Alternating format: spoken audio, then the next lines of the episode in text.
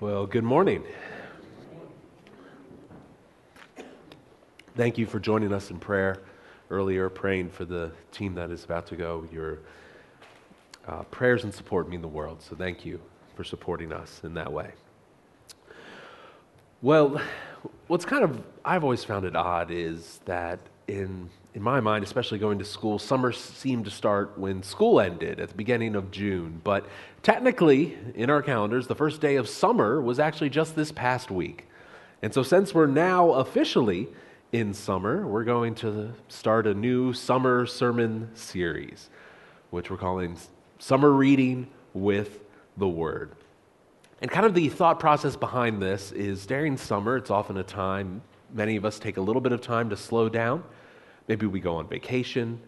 Maybe we just take a, a break. Maybe workload goes down as the, the heat gets higher. I know it's not true for everyone, but many people go on vacation during the summer, and it's also time that many take to, to rediscover the joy of reading, of maybe whether it's going to the beach or going somewhere else, opening a good book and getting lost in reading. If you're in school, you probably have a summer reading assignment coming up, or maybe your parents have you signed up for some type of reading challenge at a library or something like that. Or maybe you're just taking time to read for fun. And in the same way, our goal in this sermon series is to give you joy in reading God's Word. And so, for this series, as we preach through this part of Scripture, imagine yourself on a beach or somewhere you find relaxing, opening up the gift of God's Word. Our guide this summer is going to be the passage Psalm 119, the 119th Psalm. And this week we're going to start with Psalm 119, verses 1 through 16.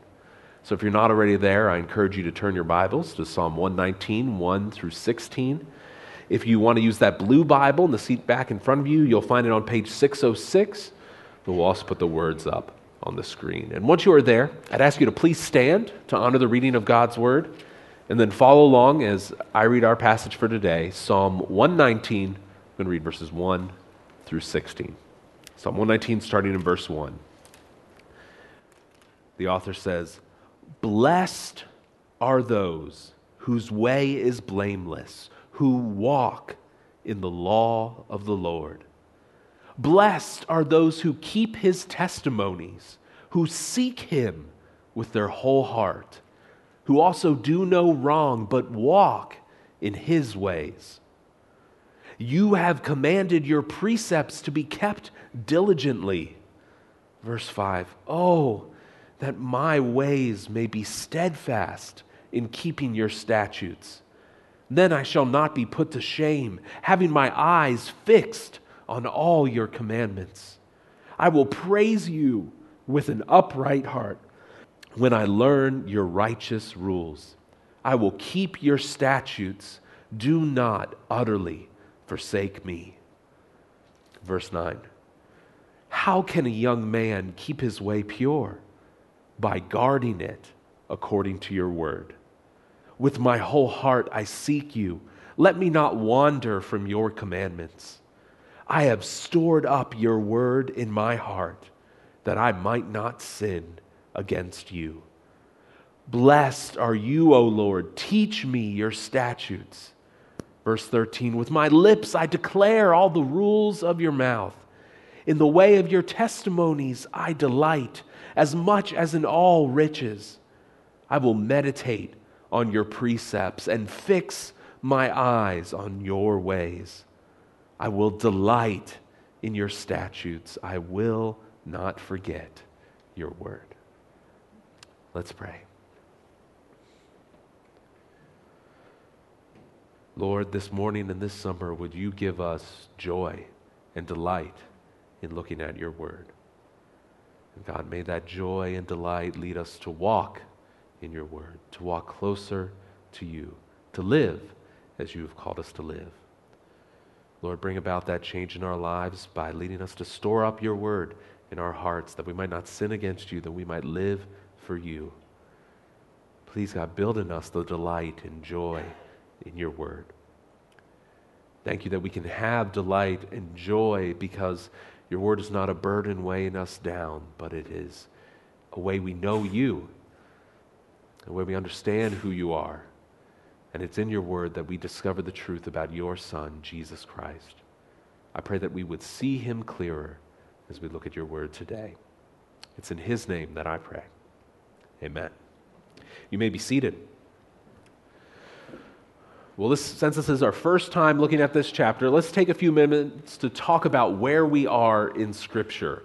We're in the Psalms. The Psalms, it's the longest book of the Bible, it's the song book of the ancient Israelites and the church today. It is full of praise to God. But what's happening here, this particular psalm, Psalm 119? Well, there's many ways that we could describe it, but if you're using the outline, I think a good way to understand it is that it is a love song about God's law, a love song about God's law. I'll talk more about that as we go forward. We, we just studied the book of Hebrews, and like the book of Hebrews, we don't know exactly who wrote this particular psalm. Some people attribute all the psalms to David, but it doesn't tell us exactly who wrote this one it seems the person is likely a king. They speak about some royal terms as we'll go throughout it. So it could have been David, but we, we don't know exactly who wrote it. What we do know is that it is the longest psalm, it's the longest chapter in the Bible. In fact, this one psalm, this one chapter, is longer than many books in the Bible. And what's so fascinating about it is it's a very carefully structured psalm or poem. It's an acrostic. And an acrostic, you may remember that from school, that's where each line or each group starts with a particular letter of the alphabet. And so maybe your first line's A, then B, then C, etc. But this, the Bible, wasn't written in English, it was written in Hebrew. And in Hebrew, there are 22 letters of the alphabet. So in this psalm, you have one section for each of the 22 letters, and each section has eight lines, eight stanzas that all start with the same letter, and then it moves on to another one. Now, I realize that probably don't, most of us probably don't read, speak Hebrew. I took a little bit, and I, I took a picture in my Hebrew Bible. It, it may be a little hard to see, but in Hebrew, you read from right to left. And if you look way up top, if you can see it a little bit, you'll notice that on the right, the first three have the same letter. That's the Hebrew aleph, kind of like their A. And that's, if you see the numbers, I know it may be hard to see, but it says 6, 7, 8. That's verses 6, 7, and 8. And then verses 9 through 16, if you look at the very right, there's the same letter for all eight of those, and that's, that's Bet, the B. And then it changes for the next verses. And that's what it looks like if you flip through the Bible. You look on the right, and it's the same letter for eight verses. Now, we miss that in English, but that, that's the structure that the author is writing with. And if you're someone who likes to plan ahead, you can even do the math here. There's 22 Hebrew letters. It looks like Pastor John's talking about two of those sections. So 22 divided by two. Yes, this will be an 11 week series. Okay, that, that's what we're doing as we go through the psalm. And if you're like, oh, I don't know if I can do that, Pastor John, well, uh, there's one Puritan writer uh, who Pastor Tom really enjoys. I, I, like reading him as well, named Thomas Manton. He preached one ver- he preached a sermon on every single verse. So that was 176 sermons. So we're doing 11. So count your blessings as we go through God's word. Okay, but what is this psalm in particular about? Well, as I said, it's a love letter to God's law. It's about God's word. In this psalm, the author uses at least eight different Hebrew words to describe the Word of God, to praise the Lord for it. And I don't want to get lost in the difference between those particular words. I want to focus on the overall message. Because as we'll read through this psalm, we see the love and affection that this psalmist has for God's law. The love that he has for the first five books of the Old Testament. That's his specific focus but really, what he says can apply to all of God's words. He loves God's law, he loves God's word. But as we read, we'll also notice something else. There's little hints in here that not everything's right in this psalmist's life. There's hints of mourning and lament, that he's dealing with a lot of struggles, even as he writes this song of praise it kind of reminds me of how we cling to the people and the things we love in difficult times. If I've had a particularly hard day, I can't wait to go home and to hug my wife, to hug my daughter. Well, in the same way, this psalmist, he loves God's word. And in the midst of his difficult times, he wants to cling even closer to it. But the main point we see throughout this psalm is what God is like. As the psalmist rejoices in God's word, we understand the Lord's character. We see how God loves and guides his people through his word. And as we learn about God, then we also learn how we should live. In the New Testament, it says that all scripture, including Psalm 119, is breathed out by God. It's profitable, it's good for teaching, reproof, correction, for training in righteousness, that the man or the woman of God, that we may be complete, that we may be equipped for every good work. So let's dive in. Today we're looking at the Aleph and the Bet sections, which that's Hebrew, but it's pretty similar to our A and B. And this first section helps us by setting our focus for the whole series. The goal of our life should be to walk in God's Word, to walk in the Word. That's also the, the title of the, the sermon today Walk in the Word. Here's what the psalmist says He says, Blessed are those who are blameless, undefiled, people of integrity. And why are they blessed? Because they follow, they walk in the law and the instructions of our Lord. They walk in God's word. I think that's such a beautiful word to talk about what it looks like living for God. Walk is such a it's just such a great description of our spiritual journey. It's not a run, it's marathon, it's we're walking steadily with our God. Pastor Charles Spurgeon said, The holy life is a walk, a steady progress, a quiet advance, a lasting continuance. It's step by step, day by day, faithfully following God. And that's what it looks like to follow God, is to make those daily decisions pursuing Him. You can think about this in so many different categories of our lives. For example, we may value truth. We may say truth is a great thing, but what does it look like to daily walk and follow God in that? Well, it means we don't lie, and it means we speak the truth when we talk to other people. We may say, well, God's word tells me to value faithfulness and commitment. Well, how do we live that out? If we're married, we're, we're faithful to our spouse. And whether we are or not, we maintain purity in our thoughts. We seek for our thoughts to honor God and not expose our mind to the explicit, the pornographic, but focus on these are thoughts that honor our Lord.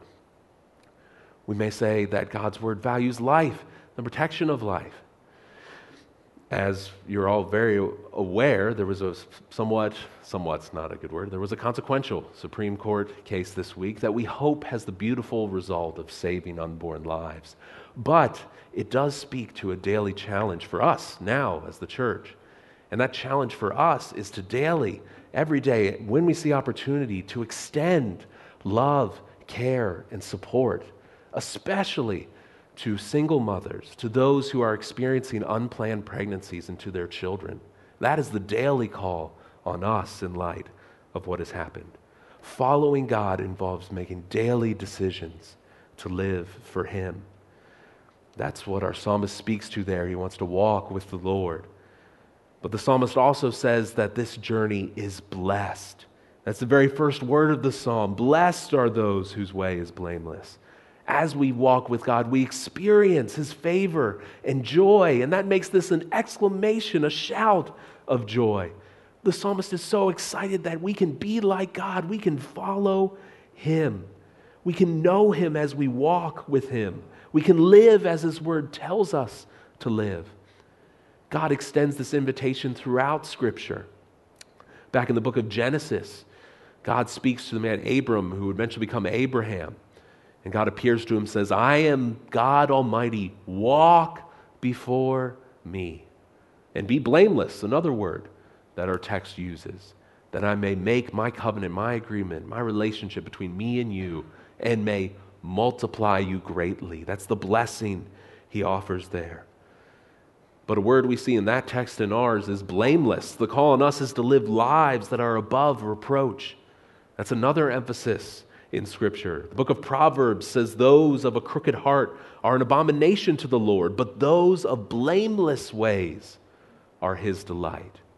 And Psalm 128 says, Blessed is everyone who fears the Lord, who walks in his ways. Now, the author's point is that for God's people, happiness, joy, and blessing goes together with holiness, with commitment to God. And those who are wise by God's standards, they discover true happiness. One scholar named Stephen Yuille, he says the extent to which we enjoy him, enjoy God, is contingent on our conformity to him. I like the C's there. The point is, though, the more we look like God, the more we enjoy God, the more we enjoy his word and our relationship with him. And so, in that way, verse 2 adds, Blessed are those who keep, obey, and comply with his testimonies, his statutes, his laws. Blessed are those who live under the authority of God's word, and those who seek and search for him with all of their heart, with their whole heart. God's blessing, his joy, his favor comes to those who passionately pursue him above everyone and everything else. Now, this idea of seeking God, every time I see seek Him there, my mind jumps to last year's VBS. And our theme verse last year was Jeremiah 29 13, which says, You will seek me and find me when you search for me with all your heart. The psalmist is saying that is what he seeks to do. Again, though, his focus here is on obeying God. If we're obeying, keeping God, living, walking in his commands, that's the obedience that we seek after. And we seek it because it makes a difference in our lives. Verse 3 says, Those who walk in this way do no wrong, do no iniquity or injustice. They do not compromise with evil or go off on their own. No, they walk and follow God's ways and his paths. His word is their compass and their guide. 1 John 3 says that no one who is born of God makes a practice of sinning. If we belong to God, we won't keep on sinning because God's seed abides in him. He cannot keep on sinning. He has been born of God. If we know God, if we have a relationship with him, then he makes a difference in our lives. We do not keep on pursuing sin. Instead, we see the beauty of God's word. We want to live out what God has said. We respond in gratitude for what God has done for us. Another scholar named John Collins said, By singing and praying this psalm, we're expressing heartfelt admiration for God, the one who has lovingly bestowed this great gift upon his people. And we also fervently yearn for our personal life to reflect the loveliness, the goodness. This author says the Torah, that first five books, but that loveliness and goodness we can find in all of God's word. Verse 4 adds, and when we walk in obedience to God, and we do it because He has commanded, ordained, charged, and laid down precepts that we should follow. His desire is that we would keep guard and obey His commandments fully and diligently. God expects His people to do what He has said because His words are not suggestions, but commands. We can't get away with just half doing what God says.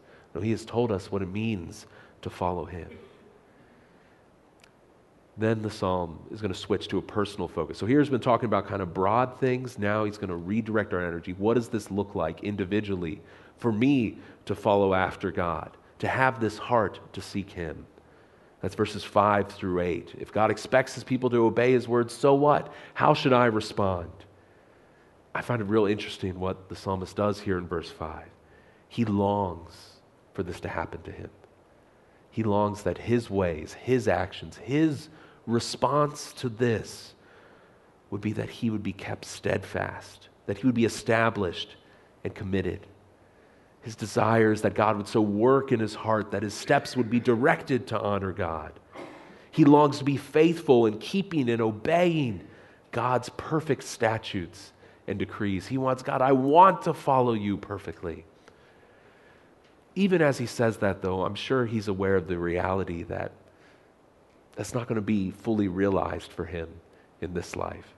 He'll never be perfect at following God because only one person was perfect at following God. And that's our Savior, Jesus.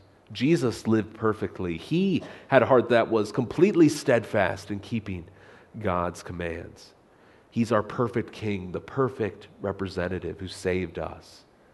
And so, unlike Jesus, this author knows he isn't perfect, but he still longs to be like the Lord. And the goal I think he's trying to instill, he's reflecting his heart, but what is hammered home over and over again to us, to you, and to me is we should have this heart, this longing to look like God as well. And our hope is as we go through this psalm, that would be built in us, that we long to be like God, but know that we need his help. As Proverbs says, the heart of man plans his ways. We may want to do something, but the Lord establishes his steps. We're dependent on him. And if we know him, we won't be pushed away from him. We can't lose our relationship, but we could shame him by continuing in sin. And verse 6 tells us if we're going to be consistent in following God, then we will not be put to shame. Then we will not find ourselves in the shame of sin.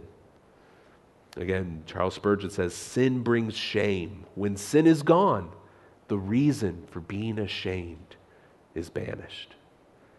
If we're pursuing sin, we're walking away from God, then yeah, we will feel shame. We'll feel that sense of separation. But if we're pursuing God, if He's in the process of removing sin from our lives, then shame is gone. But look what our author says this can only happen when our eyes are fixed on His commandments. It only happens as we consider and look carefully at what God has said. It only happens when we take time to compare our lives to God's Word. When we compare our lives, we see what does God's Word say? How am I to live? Am I practicing what God has said? If we do that, then we find confidence. First John, he says, Little children, abide, remain in Christ, so that when he appears, we may have that confidence, that we will not shrink back from him in shame at his coming. When Christ comes, we're not like, oh, Jesus, I, I wasn't quite ready for you. I hadn't figured things out. No, because we know he is righteous. And so you may be sure everyone who practices righteousness, does what God says, walks in his word, has been born of him. And when that happens, that's a source of praise for us. Verse 7 speaks about this. We learn his rules and judgments, and so we praise and thank him. I will praise you with an upright heart when I learn your righteous rules. This psalm teaches us to sing God's praises. Following God is not misery, it is a joy. One theologian, Danny Akin, said obedience is not a burden, it's not a life of dullness and drudgery, it's a life of delight, praise, joy, and blessedness. Following God is not grumbling and shuffling along. No, it's a joyful experience if we're following Him, walking with His Word. And so the psalmist ends this section with a commitment and a request. He says, I will keep, I will obey God's statutes and decrees, but please, God, do not utterly forsake and abandon me. He's begging God not to give up on him. Maybe he's going through trial and suffering, but he's keeping his commitment to God. Maybe he's thinking about back at verse 5. He wants his ways to be perfect, but he knows, you know, I keep sinning. I keep going away from God. My commitment is to keep God's rules, but I keep failing. So, God, please do not forsake me. He has this heart of humility before God, asking God, I need your mercy. It reminds me of a story Jesus told about a tax collector who knew he was a sinner, so he stood far off from God in the Gospel of Luke. He wouldn't even lift his eyes to heaven. Instead, he beat his breast, saying, God, be merciful to me, a sinner. I think in some ways that's what this psalmist is doing here. God, I want to keep your statutes, do what you said, but do not utterly forsake me. Do not reject me when I fail. And friends, he's just expressing concern, but let, let me give you the hope. Oh, if we know God, if we are His child, if we belong to Him, then despite our failures, God will not give up on us. When we sin, He calls us to return, but He will not abandon His people. One writer, Thomas Manton, put it this way about believers. He says, We might fall into the dirt, but we do not wallow in it like swine in the mire. We may fall into sin. We get a little dirty, messed up, but we don't stay there. We turn to God. He provides a way of escape because He has first provided salvation through His Son, Jesus Christ. In Christ, we find grace and mercy. Jesus walked that path of obedience, so we don't need to do it to earn favor with God. Instead, we can follow him with joy, knowing he's gone before us. He's already cleared all the obstacles out of the way. So let me ask you whether you're here, whether you're watching online, do you know that grace of God? Do you know Jesus, the one who has made a way, the one who brings you into a saving relationship with him? Has he changed you so that you now walk in the Word. Now, you may say, yeah, yes, I, I, believe I know God, but Pastor, you're talking about all these things, walking with God, general. How exactly am I supposed to do that? How do I do that practically in my life? What does it mean to walk in God's Word? Well, I'm glad you're at, you asked because our psalmist is going to answer that in the next section of verses. If we know the Lord, there are steps we can take to walk in the Word. And the psalmist is going to give us two in particular. He's going to tell us two ways that you can follow after God and live for Him are by storing up and delighting in the Word. If you store up and delight in the Word. We see these in verses 9 through 16. We're going to start by looking at kind of the first half of that, which is storing up the Word or guarding God's Word in our hearts. The psalmist asks in verse 9, How can someone keep their way pure? How can we stay on the path of purity? How can we cleanse our ways? And then he gives us an answer. It happens as we guard, take heed, obey, live according to God's word. Now, and this is still true today. Purity, holiness, seeking after God, having a heart that reflects Him, that's extremely important in a world where sin is either celebrated or sin is hidden. We either celebrate sin or we try to hide it, keep it in a corner. But as we all know, what is done in a corner is eventually shouted in the streets. We cannot hide sin forever. This verse is a reminder to us that we need God's word, particularly, I would say, if, if we're young, so that we do not go astray from God. When seeing this word guarding here, kind of guarding our way by God's word, it, it reminded me of a phrase I used to hear when I was a teenager. And maybe you've used this or you heard it. We sometimes tell young people who may be experiencing relationships the first time, you need to guard your heart. Guard your heart. And what we mean is don't go too fast, get get too emotionally committed, guard your heart. Well, in life, all of us need to guard our hearts by God's word. We need to guard the place of God's word in our lives. And once again, the psalmist knows the only person who can help him with this is God. So he prays in verse 10. He says, God, I, I know that I seek after you, so please do not let me wander, do not let me stray from your commandments. This is an encouragement that we see throughout Scripture about seeking after God and not going away from Him. This is kind of an, an obscure passage, but I, I really like its emphasis here there's a prophet named Azariah, and he's speaking to one of the kings of God's people named Asa and the people. And this is what he says He says, Hear me, Asa, all Judah and Benjamin. The Lord is with you while you are with him. If you seek him, he will be found by you. But if you forsake him, he will forsake you. He says you need to seek after God, call out for his help in living for him we seek God as well, knowing we can't follow God without his help. This idea of seeking after God, I was reading, it's kind of similar to the idea of keeping a musical instrument in tune. Uh, let me spoil a trick of Sam's trade here. If you ever see him adjusting things on his guitar there, he's trying to keep it in tune.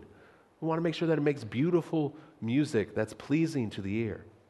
In the same way, we seek after God. We seek to be in tune with Him so that our lives are pleasing to Him, that our lives are a beautiful expression of praise to Him. If we do this, we find good results, even in our own life. Danny Akin said, It's hard to wander from the Lord's commands when you seek Him with your whole heart. If we're seeking after God, our motivation, our desire to sin and fall away from Him will also fall away. I'm not saying perfectly, completely, but the closer we are to God, the less likely we are to sin. But where's the practical part you've promised me, Pastor? All right, well, finally in verse 11, we get to exactly how do we do this? How do we follow after God? Well, he tells us, I have stored up your word in my heart. I have hidden, I have treasured God's word in my heart that I might not sin against God. Now, when he's saying heart, he's not talking about the literal blood pumping organ in our body. No, he's talking about thinking about, pondering, and it seems he's also saying memorizing God's word, knowing it on the inside. And that might be an intimidating concept to you. You may think, oh, I, I don't think I can memorize something, Master. I, I wasn't that great in school. I, I can't memorize God's word. And I understand that that skill may work out different ways for different people. We're each gifted in different areas, but all of it, us memorize something in our lives. There are things that we do memorize. We memorize things that are important, things we care about. Yes, I know we have cell phones now, but there's at least a few num- phone numbers you probably have memorized, whether you have to write it down somewhere or put it somewhere else. And yes, we all have GPSs, but there are at least some places you know how to drive to without plugging the directions in to the GPS. If you're in the age of kind of the later school years, you're starting college application stuff, or you're, you're into the workforce, then I'm pretty sure you have your social security number memorized, because you certainly have to write that on a lot of things. Beyond that, though, we memorized our interest.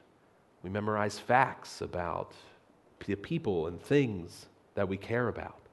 As Thomas Manton said, what we value most preciously, we save most carefully. If we value something, we save it, we store it up in our minds. Our author's challenge today is that we store up God's word in our hearts and in our lives.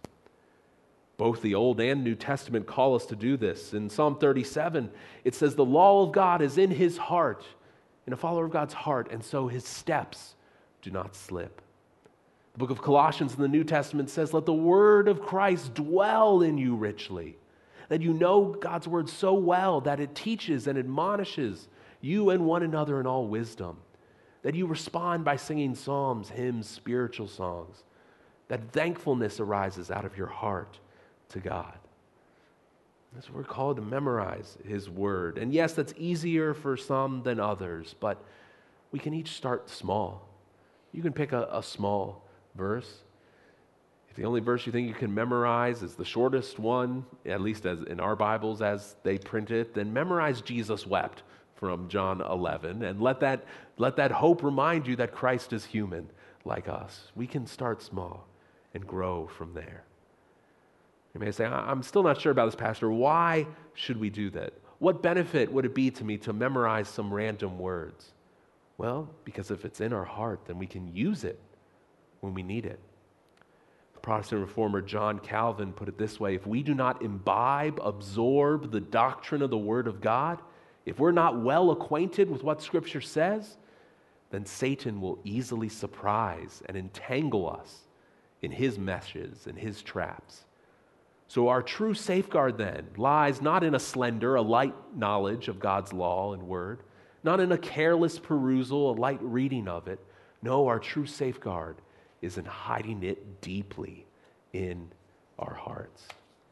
That's how we could be safe. Safe from, from Satan's traps and schemes, temptation, falling to temptation to sin. Or to put it a lot shorter in a quote that's attributed to D.L. Moody this book will keep you from sin, or sin will keep you from this book. God has given us His Word.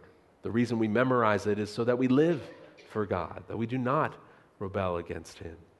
And knowing how very important this is, the psalmist in verse 12 has a praise for God and then he asks for help.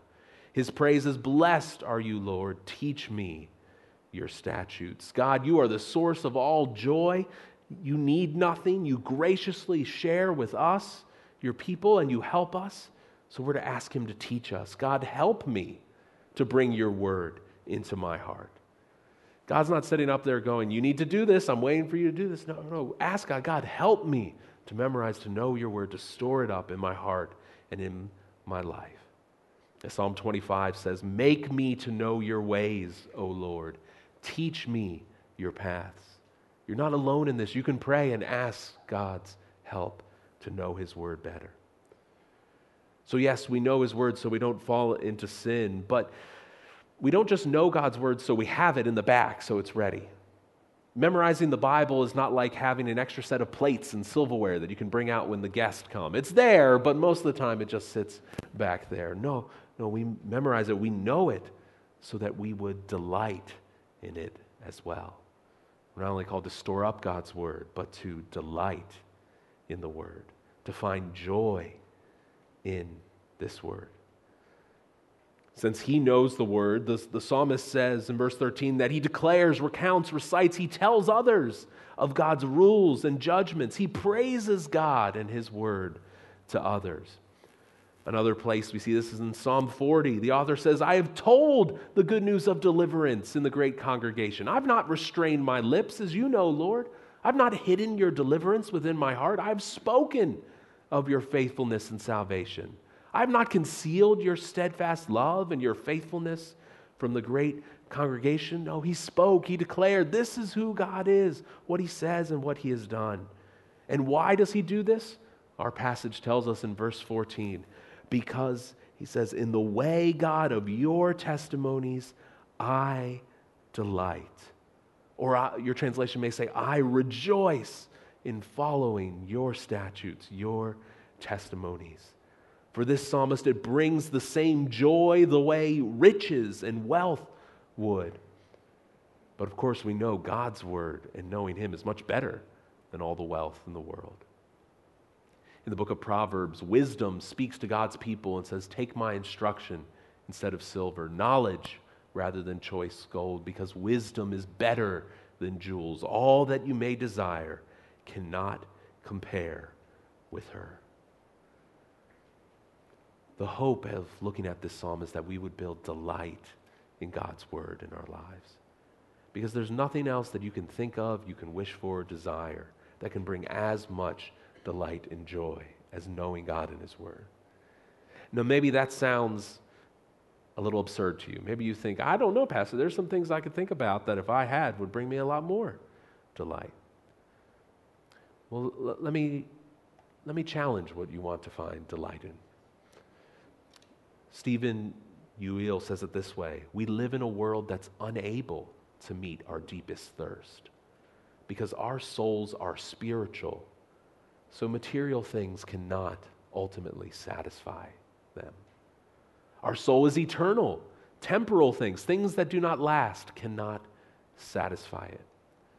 Our soul is exceptional, and so trivial little things cannot satisfy it. Yet, what does the world around us offer? You guessed it material, temporal, trivial.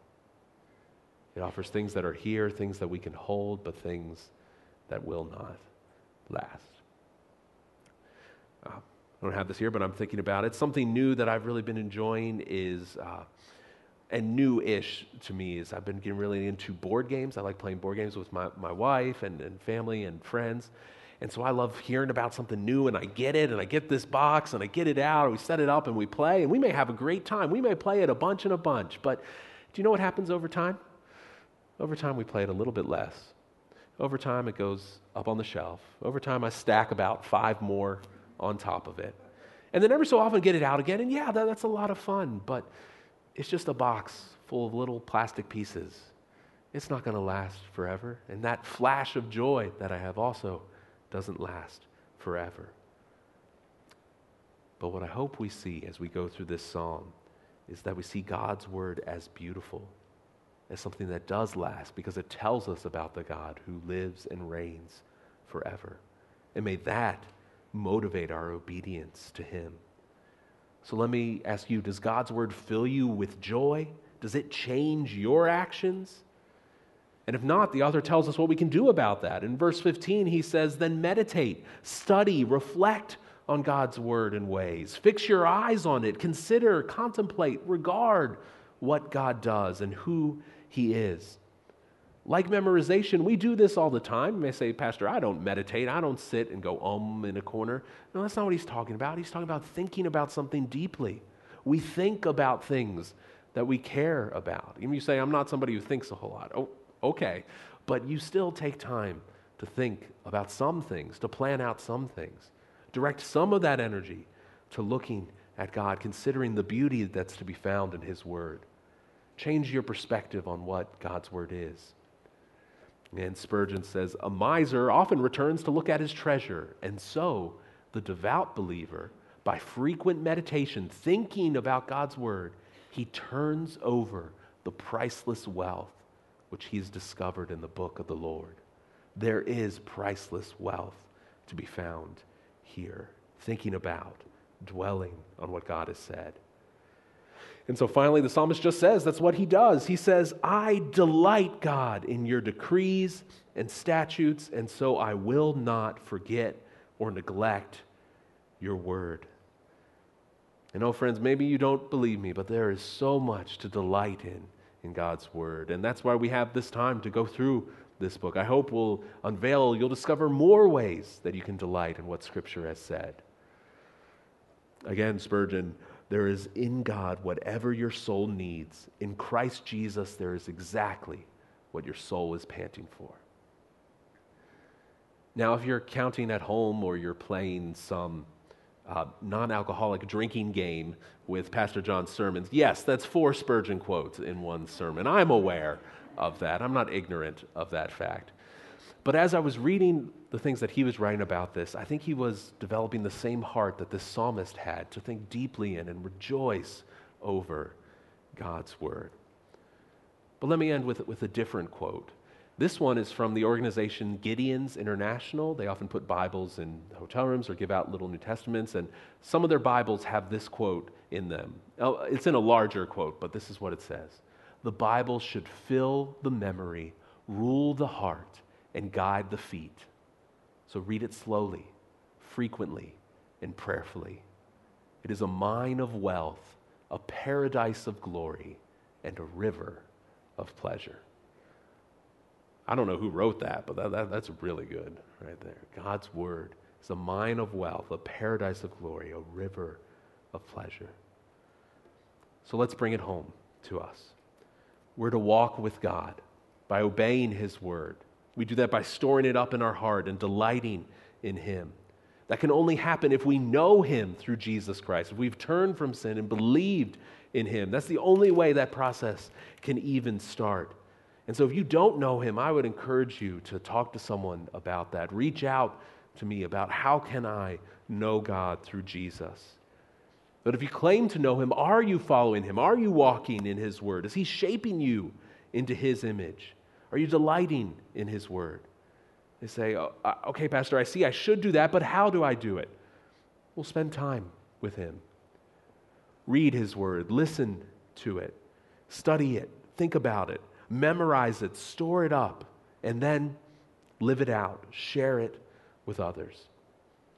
In just a minute, we're actually going to take time to do a, a profound way to delight in God's word. We're going to participate in the Lord's Supper. That's us delighting in what Scripture has told us about our Savior. Now, sometimes we think of it as, oh, it's just something we do every so often at, at the end of the service. But no, think of it this way by Eating, yes, just a cracker. Drinking, yes, just a cup. We are delighting in what God has said to us about who Jesus is. So we will delight in him, but before we do that, we will praise him in song because he is worthy of delight and praise.